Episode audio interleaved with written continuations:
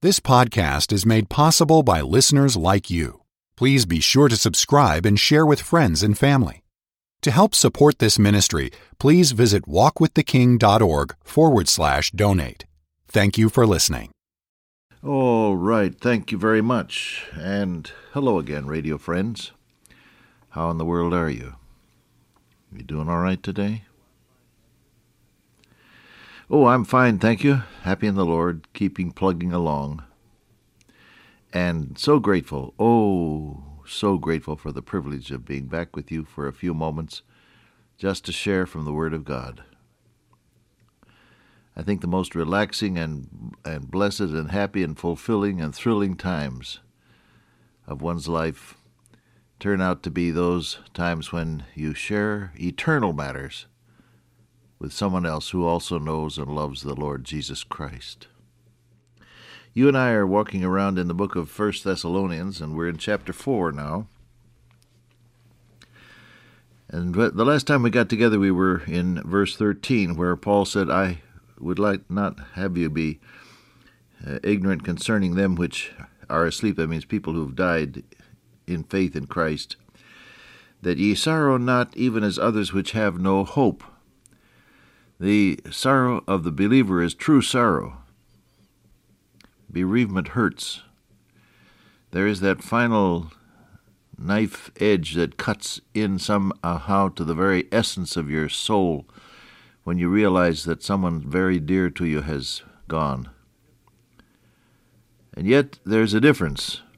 The despair and the bleak hopelessness that characterizes the unsaved is uh, replaced by something that has hope. The, uh, the the prospect of being with Christ, as Paul said, which is far better. That's that's the believer's position. Not only that, says Paul, but the the the real comfort that one has concerning those that have passed away, those who were dear to you, but who were believing in the Lord Jesus Christ. The real comfort, see, back in, in verse 18, he says, Comfort one another with these words. What comfort is it? Well, he says, If we believe that Jesus died and rose again, even so them also which sleep in Jesus will God bring with him. Our Savior said, Because I live, ye shall live also. And he said, I go to prepare a place for you, that where I am, there ye may be also. He wants you with him. I suppose one of the nicest things in life is to discover that somebody really wants you with him or her. It's nice, isn't it? And conversely, one of the great disappointments in life is to be, uh, as the old saying used to be, included out. when you feel that you're not wanted, oh, that hurts, doesn't it? But what a joy it is when somebody really wants you. Now, the Savior wants you with Him, that where I am, said He, there ye may be also. Because I live, ye shall live also. And so we have the guarantee of the death and resurrection of our Lord Jesus as being the first fruits, Paul calls it, of uh, our own experience. Now is Christ risen from the dead, says Paul in 1 Corinthians, and has become the firstfruits of them who have passed away, believing in the Lord Jesus Christ, the firstfruits of them that slept. I suppose there isn't anything more uh, sublime than the realization that this life isn't all, it isn't everything. There is another life, there is another dimension to life because you've trusted the Lord Jesus our, our Savior said, You have everlasting life, and that is not simply a matter of duration, but a matter of quality. And so it goes on.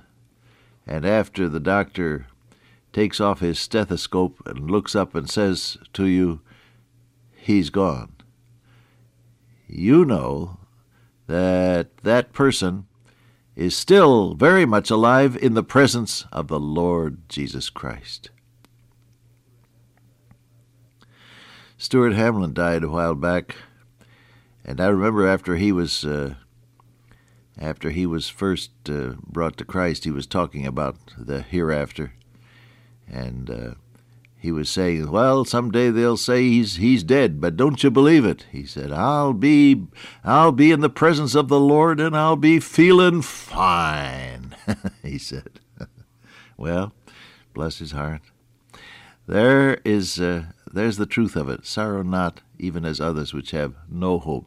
The despair and the bleak nothingness of having lost it all is replaced by hope for the the eons of eternity spent with your blessed Lord.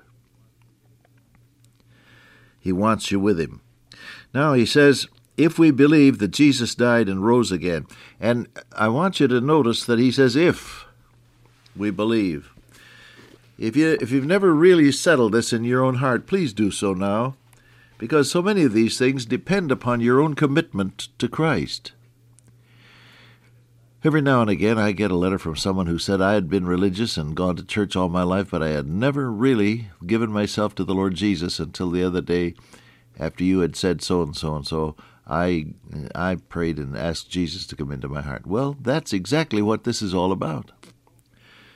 If you if you don't know for certain today that you belong to the Lord Jesus, if you can do so, stop what you're doing now and and Uh, one man said he pulled his car over to the side of the road and just prayed. Well, all right, that's the way to do it. And ask the Lord Jesus Christ to come into your heart. Ask Him to forgive your sins. Commit yourself to Him in faith. And taste for yourself the joy of being born again. That, that's the big if there. If we believe, all right. If you've committed yourself to the Lord Jesus and you know that He died and that He rose again, what then?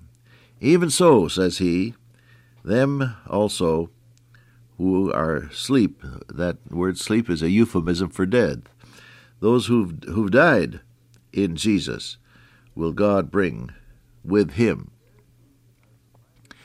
The guarantee of my resurrection is, is Jesus' resurrection. That's the, the, the logic of it.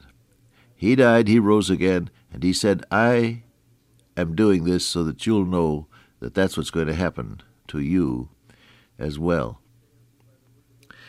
For this we say unto you by the word of the Lord. Now, uh, different times Paul has said, This is my opinion. But there are other times when he said, This is what I got from God for you. This we say unto you by the word of the Lord, that we which are alive and remain unto the coming of the Lord shall not precede them which are asleep. For the Lord himself shall descend from heaven with a shout, with the voice of the archangel, and with the trump of God. And the dead in Christ shall rise first, then we which are alive and remain shall be caught up together with them in the clouds to meet the Lord in the air, and so shall we ever be with the Lord. Wherefore, says he, comfort one another with these words. Now think about this with me just for a moment. He says, uh, You're alive when the Lord Jesus comes back again. I look heavenward every day and say, Lord, hurry up. Come, Lord Jesus. Even so, come, Lord Jesus. I'd love to see him, wouldn't you? But he says, if you're alive when he comes, you're not going to get ahead of folk who've died. You didn't leave them behind, in other words. And because the dead in Christ are going to rise first, then we which are alive and remain shall be caught up together with them. So there's going to be a, a, mass resurrection of believers. And in that instant, the God who originally created you is going to reassemble your uh, persona, and you will have a body adapted to glory, just as real as the body in which the Lord Jesus walked into the locked room where the disciples were gathered after the after the uh, resurrection. They didn't know he was alive yet. And he just came and was in the midst of them, didn't open the door, because this is a body adapted to glory. But it is a real body. And he said, uh, Handle me and see. And he said, You got anything to eat here? And he ate something. So that it's a body that can, can be uh, uh, can be touched. It's a body that can eat. It's a body that is alive, but it's a body of glory. It's adapted to the glory. And so, in that instant, when our Lord Jesus comes again, the God who originally created you is going to have no trouble whatsoever in reassembling you and giving you that new body uh, adapted to living in His glorious presence. What will it be? Can you imagine? To have a celestial body that isn't dependent upon atmosphere, isn't dependent upon air pressure, isn't dependent upon temperature or humidity or whatever. It's hard to imagine, isn't it? But that's exactly what the Lord is going to do when our Savior comes again. This mortal must put on immortality, and this corruptible must put on incorruption, says Paul in 1 Corinthians. Let me turn to that passage and just go through it momentarily with you to, to see what happens when our Lord Jesus comes again. You hear me turning the pages, don't you? I've got a big Bible here and it makes a noise when you when you turn the pages. And so he says there is that which is natural, that which is spiritual, and as we have borne the image of the earthy, we shall also bear the image of the heavenly. This corruptible must put on incorruption, and this mortal must put on immortality. Now, you're mortal as long as you're alive. And immortality means you don't face death any longer. You're no, no longer threatened by death, mortal. But corruptible means what's happened happens after you die. You leave a dead body around and it decays. That's corruptible.